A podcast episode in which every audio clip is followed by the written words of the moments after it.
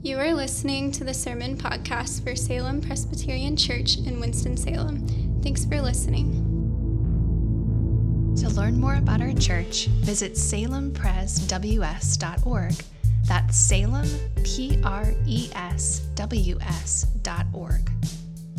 We believe preaching is best when experienced as part of the larger drama of God's people gathering. Something spiritually unique happens when God's people are together. We meet each Sunday to let the liturgy shape us, to hear preaching, and to take the Lord's Supper. And these acts are more robust when done together. Join us Sunday evenings at 5 p.m. in downtown Winston-Salem at 600 Holly Avenue.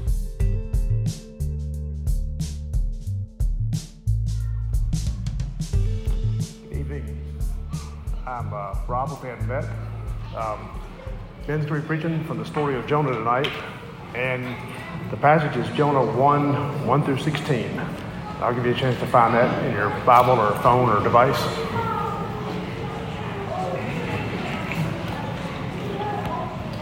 I'm reading from the ESV version. Please stand for the reading of God's word if you're able. Now the word of the Lord came to Jonah, the son of Amittai, saying, Arise, go to Nineveh, this, that great city, and call out against it, for their evil has come up before me. But Jonah rose to flee to Tarshish from the presence of the Lord. He went down to Joppa and found a ship going to Tarshish. So he paid the fare and went down into it to go with them to Tarshish, away from the presence of the Lord. But the Lord hur- hurled a great wind upon the sea, and there was a mighty tempest on the sea, so the ship threatened to break up. Then the mariners were afraid, and each cried out to his God. And they hurled the cargo that was in the ship into the sea to lighten it for them. But Jonah had gone down into the inner part of the ship and laid down and was fast asleep. So the captain came and said to him, What do you mean, you sleeper? Arise, call out to your God. Perhaps the God will give a thought to us that we may not perish. And they said to one another, Come, let us cast lots. We may know on whose account this evil has come upon us. So they cast lots, and the lots fell on Jonah. Then they said to him, Tell us on whose account this evil has come upon us. What is your occupation? Where do you come from? What is your country? And of what people are you? And he said to them, I am a Hebrew, and I fear the Lord, the God of heaven, who made the sea and the dry land. Then the men were exceedingly afraid and said to him, What is this that you have done? For the men knew that he was fleeing from the presence of the Lord because he had told them. Then they said to him, What shall we do to you, that the sea may quiet down for us? For the sea grew more and more tempestuous. He said to them, Pick me up and hurl me into the sea, and the sea will quiet down for you. For I know that it is because of me that this great tempest has come upon you. Nevertheless, the men rowed hard to get back to dry land, but they could not, for the sea grew more and more tempestuous against them. Therefore they called out to the Lord, O Lord, let us not perish for this man's life, and lay not on us innocent blood for you. O Lord, have done as it pleased you. So they picked up Jonah and hurled him into the sea, and the sea ceased from its raging. Then the men feared the Lord exceedingly, and they offered a sacrifice to the Lord and made vows. This is the word of God for the people of God.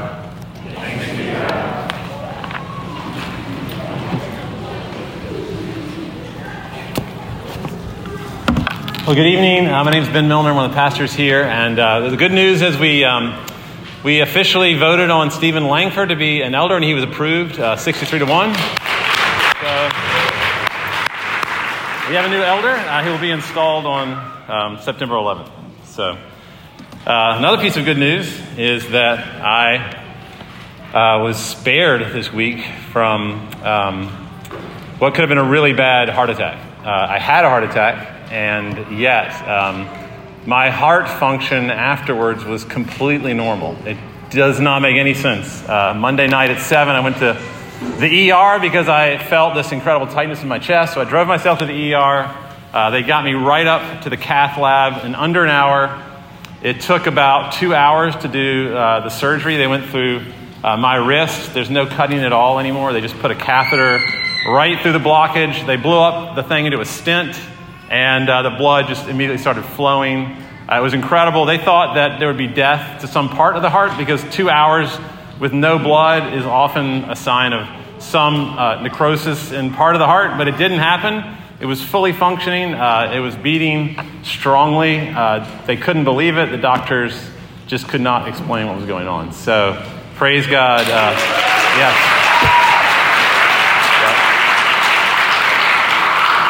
Yeah.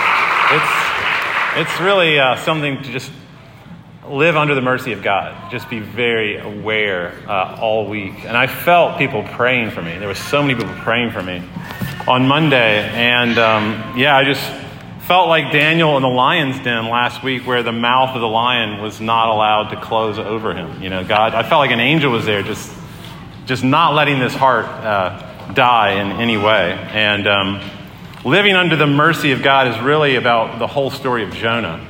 Um, the very function of Israel was to be the presence of God's mercy on earth. And they were supposed to spread the mercy of God. God's secret rescue plan to save uh, planet Earth was for Jonah uh, to spread the mercy of God all around the world. Uh, we're looking this fall at the Jesus Storybook Bible, which you may or may not have heard of. It's a children's storybook. Um, it goes through all these different stories in the Bible. We've gone through about half of them this summer, but now we're getting to the New Testament, which starts next week. And the story of Jonah is the last Old Testament story. And it is a pointer to the way that the mercy of God will come incarnate in Jesus Christ, as we'll see in the sermon. Um, but I want to look at the fact that um, although Jonah and Israel were supposed to be this vessel of God's mercy, uh, he was running away from that mercy. And we all do. Uh, we all do all the time, even though um, that is the calling of the church, is to be uh, God's mercy in Winston-Salem, uh, in the United States, in the, in the world. And so I want to look at the fact that Jonah was running from that mercy and how we also do that. But then I also want to look at the way that when we run from mercy, mercy runs after us faster than we can run from it. So uh, that's the second part of the story. The story begins with simply the word of the Lord came to Jonah. And it's uh, 650 BC.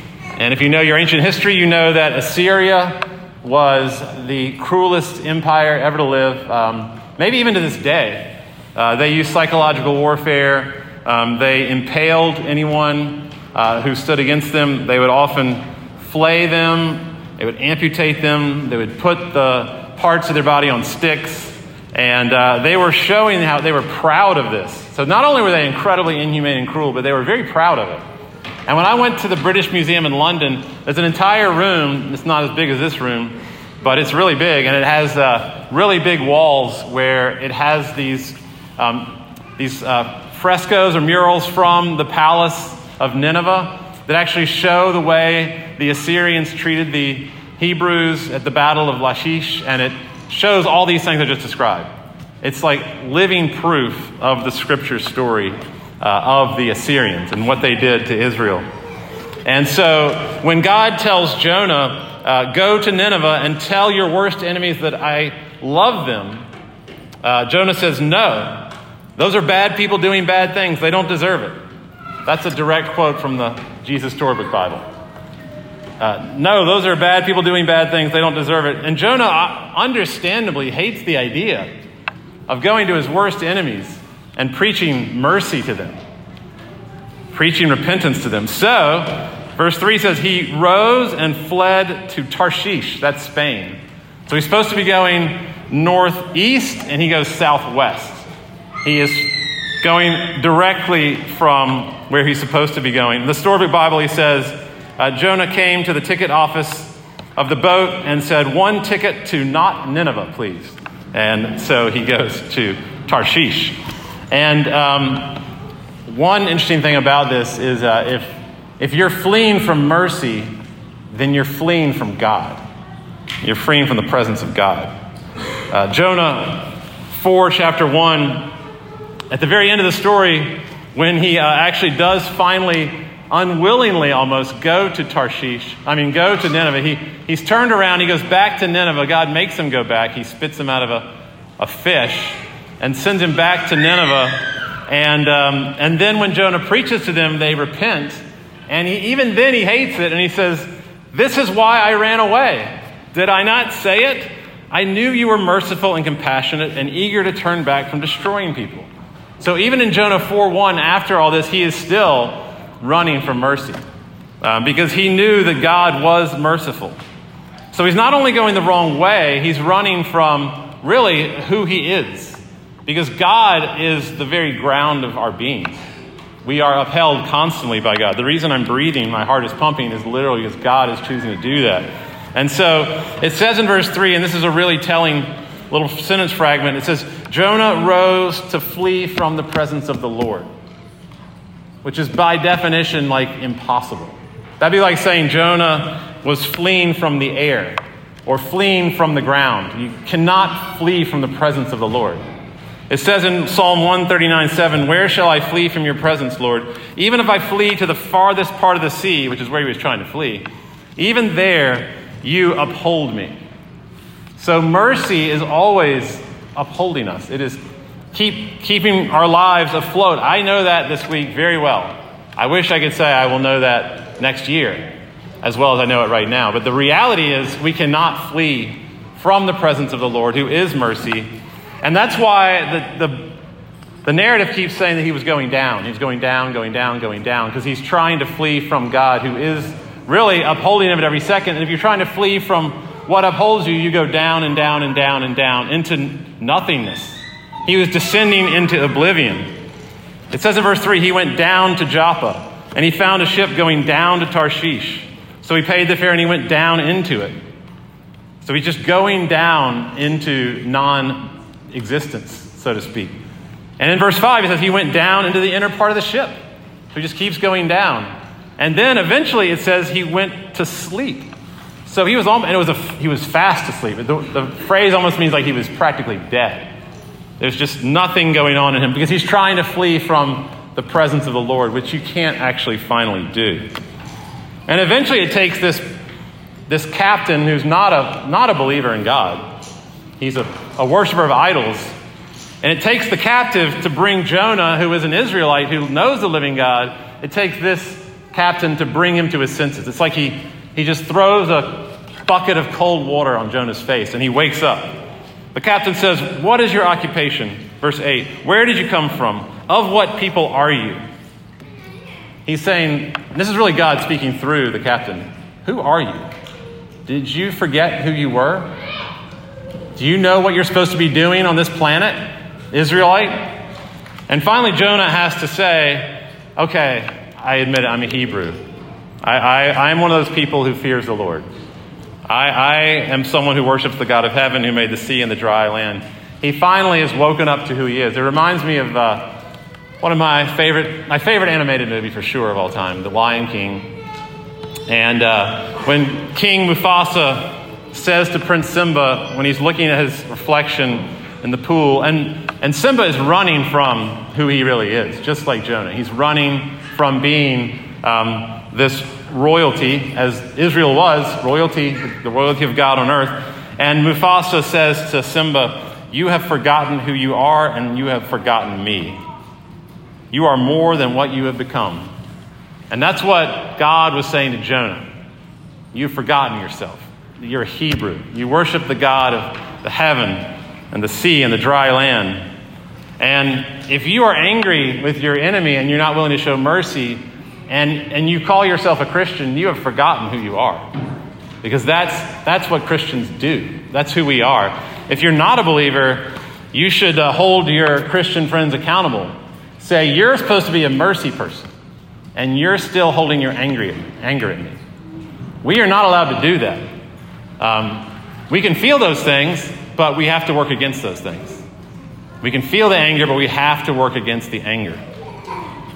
You know, one question I think about is um, if you're somebody that does not like Donald Trump at all, um, do you want those documents that were found in Mar a Lago to be as bad as possible? Like, do you want the nation's security to be compromised because you hate Donald Trump? Or if you're somebody you know, who wants to beat the Democrats in the fall, do you want the economy to tank? Like, do you kind of want there to continue to be maybe even like a recession so that, so that you can beat the Democrats? I mean, we have these desires for harm for other people. And we, we as believers in, in mercy, so often feel like we have the right to hold our anger against someone. And um, a friend of mine who does a, a, lot of conflict work, he says church conflict is the worst kind of conflict because they're the least likely people to give up their anger at one another. And that, that should not be as the church. You know, when you have a brush with death, uh, like I did Monday, it, it concentrates the mind wonderfully. That's what Samuel Johnson said. It concentrates the mind wonderfully to have a brush with death. And I, I had a friend send me this uh, quote. It was from this book called Tuesdays with Morrie which uh, I did not like that book when it came out. I thought that it was kind of sentimental and silly. I was not a Christian when it came out, but I just remember not liking the book Tuesdays with Morrie. It's about uh, a, a, guy named, um, I can't remember the name, Mitch Albom is the name of the guy who, who interviews his sociology professor who's dying. And it's really fascinating. It's all about the stuff the sociology professor says because he goes every Tuesday morning to interview his professor. And here's one of the things this is what my friend sent me. Uh, this is the quote from Morrie Schwartz, the professor. He's dying, remember? And so he's telling Mitch um, all the things you think are so important that you're holding against people, all these grudges and stuff, let them go. You're not, he's like, forgive everybody everything. When you get older, you won't even care about what they did or what happened, who did what. Let it, let it all go now before you regret it at the end. Because there's, there's no grudge we're holding that we're going to want to be holding on our deathbed. And I, I, I knew that very well. That there's just, there's no reason to withhold mercy. There's no reason to descend into non being, to flee from the presence of mercy himself. It's actually impossible. It's absurd. And the reason ultimately it's impossible is because mercy is running after you. I kept thinking that that song running up that hill. I, I don't know why. I just every time I thought about mercy running after you, I just thought about that song by Kate Bush, uh, "Be Running Up That Hill." I also thought about the song, which is more appropriate. Your goodness is running after me. Your goodness is running after me. Um, the Jesus Storybook Bible defines God's love as a never stopping, never giving up, always and forever love. That's a great definition of God's pursuing mercy that will not let us go. And so it says in verse 4 that the Lord, he hurled a great wind upon the sea. Hurled is used four times in this passage. And so God is hurling, I think about a cowboy, like hurling a lasso over a, a, a bucking bronco or a calf that's trying to get away. God hurls a great wind upon the sea because he's going after Jonah. He is not going to let Jonah get away. He's going to pull him back, pull him back to who he is. You're, you're an Israelite. You're here on planet Earth to show mercy to the Ninevites. He's pulling him back to who he really is. And so it says there was a mighty tempest on the sea. And if you've ever been in a bad storm, this is a mighty tempest. This is a really, really bad storm. Um, it always creates the need for mercy. If you, if, even if you've been at the beach and it was like a, a, a, strong wind at night, we're just kind of howling through the house, um, you, you know your need for mercy. Just kind of shakes you up you kind of end up shaking. You know, our dog, whenever there's thunder, is just shaking violently. Runs underneath uh, the sink and just shakes violently. And that's, God did that intentionally to bring Jonah to the end of himself. It says in verse 15, they picked up Jonah and they hurled him into the sea, back towards, back towards Joppa, back towards Nineveh. They hurled him into the sea. He's, always, he's getting hurled around all over this passage. The, the storm is hurled. He's hurled into a fish, ultimately.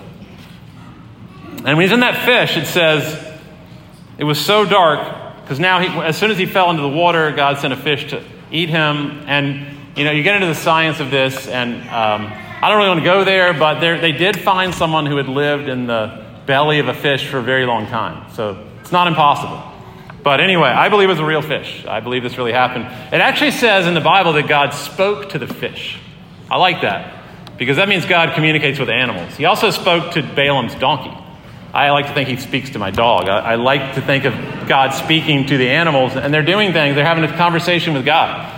But anyway, he says to the fish, uh, "Fish, I got a guy over there for you to swallow. It's uh, it's a lot. I'm asking a lot of you, but I want you to go and swallow that guy, and then I want you to spit him back towards. Make sure it's towards Nineveh." And so the fish swallows him, and when he's in the belly of the fish, it's not a whale. The Jesus Storybook Bible says it was so dark that he thought he had died and was in a tomb. Then he realized that his plan to run away from God was a silly plan indeed. And he prayed to God and he asked God to forgive him. So he's, he's mercy is coming to him, and he's starting to be overtaken by that mercy. And then when the, when the fish spits him out on the land, um, and this is like, this is my wife's favorite line. It says, The word of the Lord came to Jonah a second time. The word of mercy. This guy is utterly rebellious. It takes a fish to be spitting him on the land. And it says the word of the Lord came to him a second time. And if you're angry and you can't give up something, he's going to come again. He's not going to say, forget about him. He's going to come again. He's going to keep coming. He's going to keep coming. They could have said the word of the Lord came to Jonah a hundredth time. And he just kept saying, You need to forgive. You need to show them mercy. I know you hate them. I know they've hurt people in your family, but you've got to forgive them. You've got to go to them and you've got to preach to them. You've got to tell them the good news. The word of the Lord came to him a second time. And so he goes to Nineveh, and somewhere in that journey, he kind of forgot about the mercy because, like I said, he gets there grumpy, and it's the worst revival sermon ever. This is the sermon. He goes to Nineveh, he stands in the square, and he's like, Hear ye, hear ye. And they all turn and look at him. And all he says in Jonah 3 5 is, In 40 days, Nineveh will be destroyed. Thank you very much. And he walks away. And then when everybody hears that, they all repent. You know, I, have preached for years and would love to see revival occur. It's never happened. And Jonah preaches the worst sermon ever, and the entire city, hundreds of thousands of people, repent. And they all put on dust cloth. It says in verse 6 all the people believed in God, and they called for a fast, and they put on sackcloth, from the least of them to the greatest. All of Nineveh immediately repents when they hear about the judgment of God. God is giving them a chance to relent. In other words, you will not be destroyed if you repent in 40 days. And they do repent immediately. And when this happens, what do you think Jonah's reaction is going to be to these people repenting? I mean, you would think by this time he would say, Fantastic, my preaching worked, and these people have repented, and they're worshiping the same God as me, and they're not going to be cruel anymore, and they're not going to flay anyone anymore, they're not going to amputate anybody anymore, they're not going to cut off any heads anymore. But it says in verse 4, chapter 1, Jonah was exceedingly angry. Is this not what I said you'd do? I knew you were merciful, and I didn't want this to happen. That's why I didn't preach to them. And I preached to them the worst sermon ever, and even then, you forgave them. So he's still running from mercy. But once again, God has something for him. And a lot of times, God does this. It's not going to be necessarily words, it's going to be events. And it's usually painful. Like the storm was painful, the fish was painful. This is painful. It says that God sent a scorching heat upon Jonah, and he almost wanted to die. He was so miserable. So imagine the plains of Nineveh, 120 degrees outside, and then this wind blows up, and these, these hot winds out in the desert are apparently just horrible. They, the, the pain is enormous when these winds come. And so he's miserable, and then God makes a plant grow over him quickly. So now he's under the shade of the plant. He's relieved. He's enjoying the plant. He's enjoying the mercy of God. And then guess what God does? He kills the vine, he kills the plant. And Jonah's angry again. And this is how the book ends. This is how the book of Jonah ends. Jonah has been relieved once again of this pain. God has shown him mercy. And then God says to him, You pity the plant for which you did not labor and should I not pity Nineveh, this great city in which there are more than 120,000 people who do not know their right hand from their left? And then also many cattle.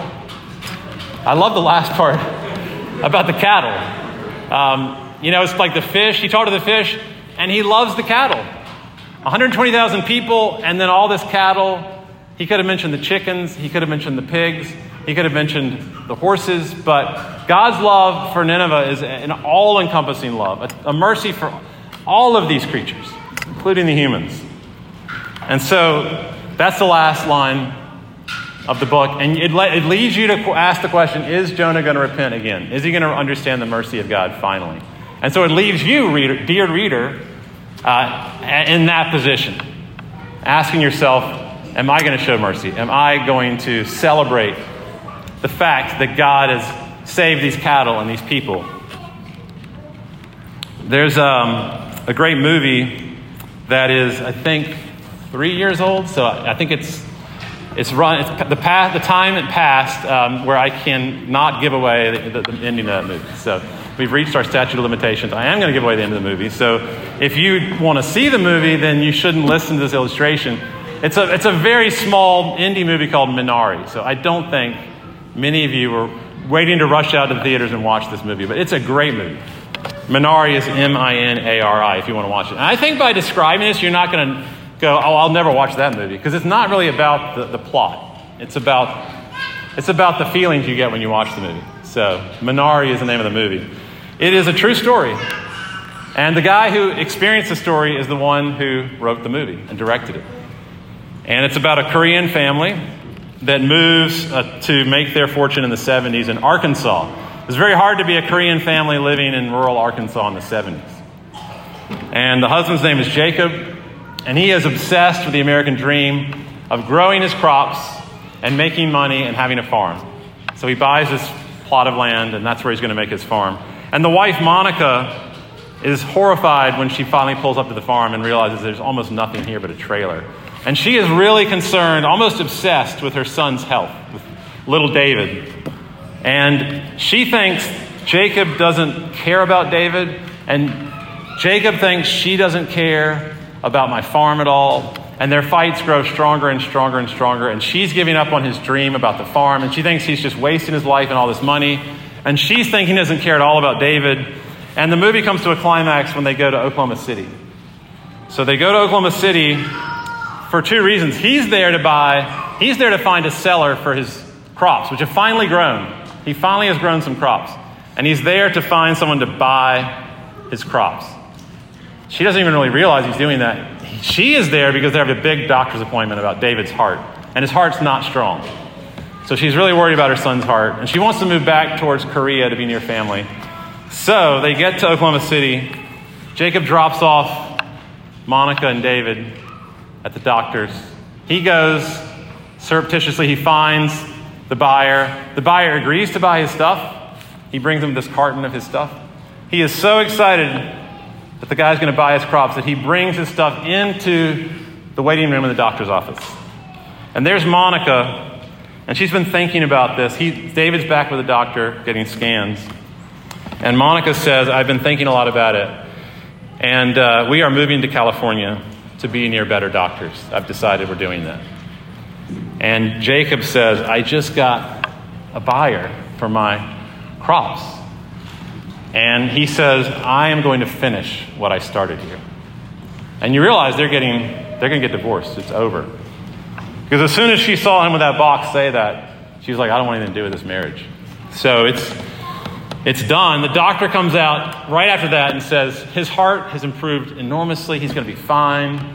Um, aren't you excited? And they're like, they're just totally silent. And they drive back to the farm in Arkansas, long, silent drive home. And, and you, are as a viewer, you're thinking, we're almost at the end of this movie. What's going to happen? And they see the barn is on fire. The barn is on fire. And so all of his crops are being consumed. And they run up to the barn, and Monica runs in and starts trying to get his stuff and move it out. Like she's getting all of the crops he's grown, and she, she's moving them out of the barn to save them. And she falls down exhausted, like just, uh, I guess, smoke inhalation. She just collapses to the ground, kind of in the middle of the flames.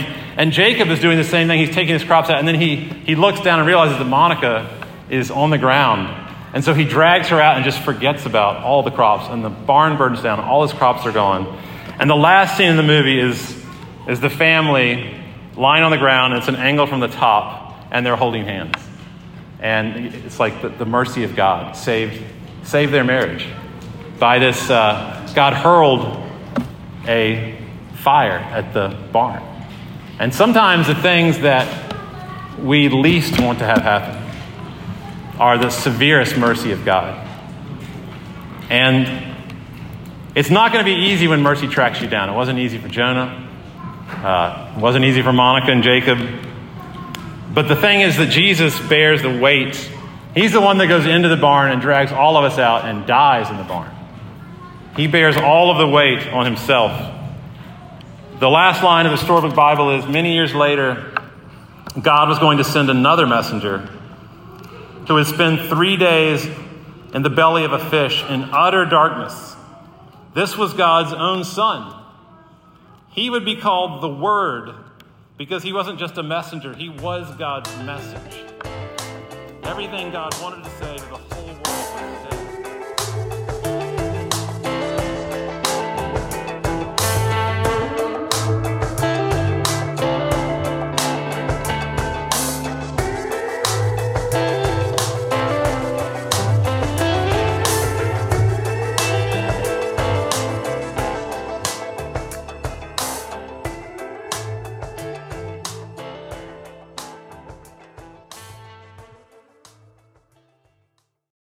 remember, we love you, rascals.